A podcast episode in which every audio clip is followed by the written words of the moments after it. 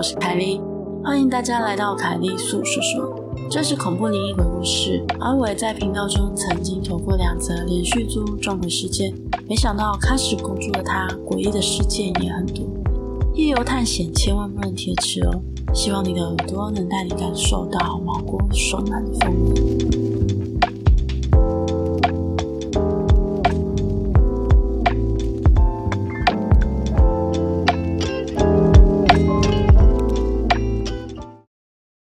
那么故事开始喽。我和我的朋友小龙在同一间公司上班，于是我们俩便住在一起当室友。小龙他是一个很铁齿的人，他不相信有神，更不相信有鬼，也曾为了证明没有鬼去榕树下大骂鬼魂。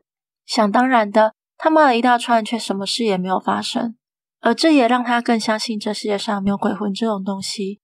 但是后来我们遇到的事情，彻底的改变了他的想法。一切的事情都起源于某天晚上十一点多，我们因为无意间看到 YouTube 有人的频道在做废弃大楼的探险影片，便想要去鬼屋探险一下。第一次去的地方没遇到什么，于是小龙兴致更高昂，决定下一次去桃园空军基地医院。而时间就到了那个礼拜六晚上十一点，我跟我女朋友和小龙出发去桃园空军基地医院，骑了大约三十分钟左右，到了空军医院的门口。但是我们绕来绕去，却始终找不到入口。又绕了大约十五分钟后吧，我们突然到了一个很奇怪的地方，感觉是一个教堂的后面的空地，那边很空旷。而我们待了大约五分钟后，就决定要离开了。要离开的时候，我发现树后面有人在看我们，我就拍拍小龙说：“哎，该走了啦，不是这里。”小龙回我说：“好。”而等到我们走出去后，他就问我说：“你刚刚有看到吗？”树后面好像有一个人在看诶，我说我知道啊，不止一个，还很多个呢。但因为小龙很贴齿，所以他洗脑是因为太暗，加上月光照在树上的阴影，导致他看错。于是我心里就在想，那下次来的时候，我要先帮他开个眼。就这样，我们又骑了大约两分钟后，我突然听到一个女生的声音，告诉我怎么走。我就停下来跟小龙说。哎，好像是这里，往这里走啦。小龙就说：“刚刚骑过这里啦，不是找不到吗？”但我还是坚持要再进去一次看看。而刚骑进去没多久，路灯开始变少，旁边的草也慢慢的变高。骑到底后，我发现我们居然找到了。我当下整个傻掉，因为我在想，那时候是谁在偷偷暗示我啊？但我们在那边探索了一段时间，一直没发现医院的入口在哪里，就决定回家了。在我正要骑走的那一刻，我转头一看，发现在那边废弃建筑物的外面有好多人跟我在挥手。我吓到油门一催，赶快离开。回到家后，我就跟小龙说了刚刚看到的情景。后来我们一直在网络搜寻怎么找到路口，但是都找不到，两个人只好放弃去睡觉。不过那个晚上，我倒是做了一个梦，梦里是我回到那个废弃的仓库那边。而且我还走进去了那个废弃的建筑物里面，梦到这里我就醒了。我叫醒小龙，跟他说了这个梦，他一脸不相信的看着我说：“你认真？不然下礼拜再去一次啊。”而时间又到了下一个礼拜六，在出发探险前，我约了好朋友波波和她男朋友小翔一起去。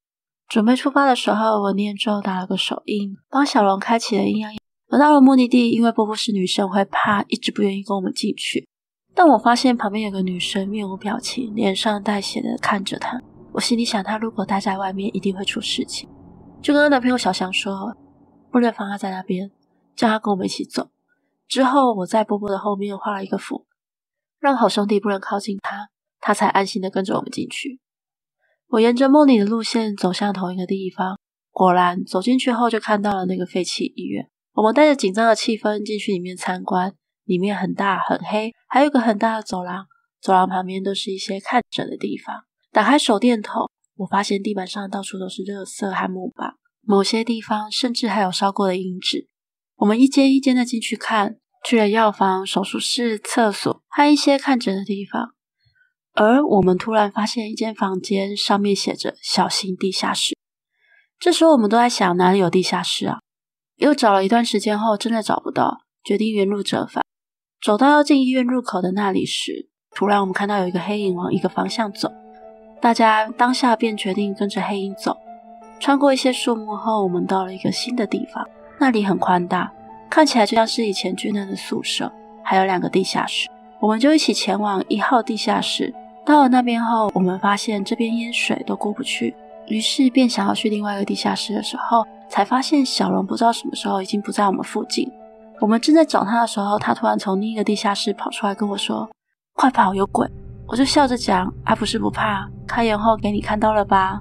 只见他很害怕的跟我说：“我刚刚去另一个地下室，看到有个女生飘过去，我以为是我看错，揉了一下眼睛后，发现她转头看着我，而且还朝我的方向飘过来。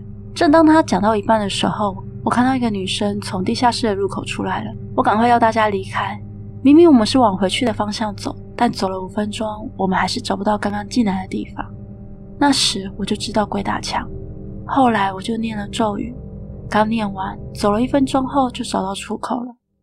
而小龙在载我回去的路上又开始铁齿，他说了一些可能是他看错，或者是一些骂鬼的话，不知道是不是因为他在掩饰自己的害怕。他骂到一半的时候，我就发现后照镜里那个女鬼跟过来，我就问小龙：“哎，你要道歉吗？现在道歉可能还来得及啦。”那个女鬼追过来。小龙还很白目的跟我说：“来就来啊，有本事搞我啊！”我心里想着：“天啊，完了，找死！”回到家后，我先帮自己做了简单的法，让自己平安。但因为小龙前面的白目行为，济公师傅不会帮他。于是我问小龙愿不愿意道歉。道歉后，或许济公会帮他。虽然我房间有济公神尊在，但济公只会保护这个房间，阳台不是他的管辖范围。更何况那个女鬼现在在阳台那边，全身是血，歪着头瞪着里面。小龙完全不相信我说的话，他还跑去阳台抽烟，又证明没什么。而等他进来要关上门窗的时候，那个气密落地窗自己很大力的关了起来，而他的拇指刚好在缝那边直接压上去。他叫了一声，赶快开窗抽走，而他的指甲直接被压到肉里面，一直流血，草坪上全部都是他的血。这时他才开始害怕。他跪在地上道歉，并请济公帮他请走这位女鬼，表示以后再也不会不尊敬他们了。直到他指脚有圣杯之后，他才安心。后来到了礼拜一，小龙去上班回来后，他就跟我说：“哎，你帮我处理一下啦。我加班的时候一直看到黑影飘来飘去，而且今天抽烟的时候躲在一个铁皮屋旁边靠着墙壁，突然从后面有人拍我，跟我说：‘哎。’”不要在这里抽烟好吗？哦，我忘记帮他把阴阳眼关起来了。后来帮他关起来后，他又带上一串佛珠，才没再看到那些兄弟了。忘了说，我们俩都是殡葬业者，上班的地点是在殡仪馆。故事结束喽。今天的节目就到这里喽，欢迎在 First Story 的留言区留言给我。也可以到 YouTube 或是 FB 粉专找我。下次你想听听什么故事呢？我们下次见喽。